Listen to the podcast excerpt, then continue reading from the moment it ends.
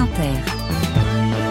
Le 6-9 du week-end. L'urbanisme demain avec vous, Olivier Marin, rédacteur en chef au Figaro Immobilier. Bonjour Olivier. Bonjour Eric et bonjour Karine. Bonjour Olivier. Ce matin, à propos du pouvoir d'achat des jeunes ménages dans l'immobilier, leur pouvoir d'achat se réduit et ils ont d'autant plus de mal à emprunter en ce moment. Oui, on a des taux d'intérêt qui montent et des prix de l'immobilier qui baissent, mais pas assez. La capacité d'emprunt des ménages est fortement impactée. Il faudrait que les prix baissent de 20% pour compenser la hausse des taux. Ce n'est pas le cas, on en est même très loin. Yann Géano, président du réseau La Forêt. On est quand même sur une baisse euh, extrêmement euh, contenue. Au niveau national, on est inférieur à 1% de recul des prix sur le premier euh, quadrimestre de, l'année.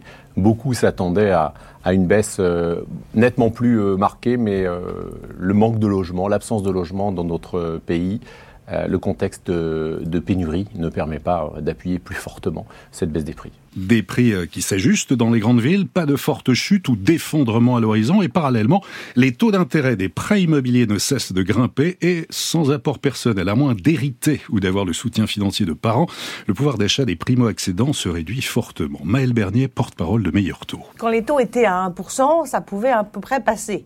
Aujourd'hui, avec des taux à 3,5, c'est évidemment beaucoup plus compliqué. Donc ça explique que des locataires restent plus longtemps, évidemment. Pour l'instant, la mobilité dans le parc de logement comme le parcours résidentiel sont freinés. Qu'on se le dise, les taux devraient continuer d'augmenter. Sandrine Alenier, directrice des études économiques de Vous Financer. La barre psychologique euh, de proposer des taux à 4% a été franchie euh, et du coup, on pense qu'à l'été, euh, là au mois de juillet août, on sera bien à 4% sur 20 ou 25 ans. Sur la totalité des banques. Sur la totalité des banques. Donc la hausse des taux n'est pas terminée. Hein. On peut dire globalement que les taux ont triplé en seulement deux ans et demi, donc c'est considérable Résultat, la production de crédit est d'ailleurs en recul de 40% par rapport à l'an dernier. Des banques moins prêteuses, un volume de transactions en recul, conséquence, des projets immobiliers décalés, reportés, annulés. Les possibilités d'accéder à la propriété sont de plus en plus difficiles. Alors qu'est-ce qui permettrait de relancer, de donner un peu d'air, j'ai envie de dire, aux primo-accédants Eh bien, Karine, de desserrer les contraintes imposées par les banques, d'assouplir les règles prudentielles. Parmi mhm. les récentes mesures annoncées par le gouvernement, le fameux taux d'usure qui sera révisé mensuellement jusqu'à la fin de l'année.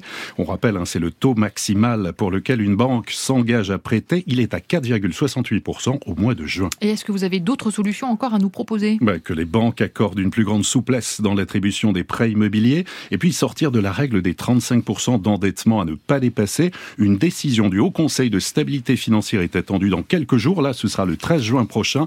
C'est des pistes pour relancer l'accession en attendant de trouver des solutions plus durables pour construire et proposer demain des logements abordables. L'urbanisme demain, Olivier Marin, du Figaro Immobilier.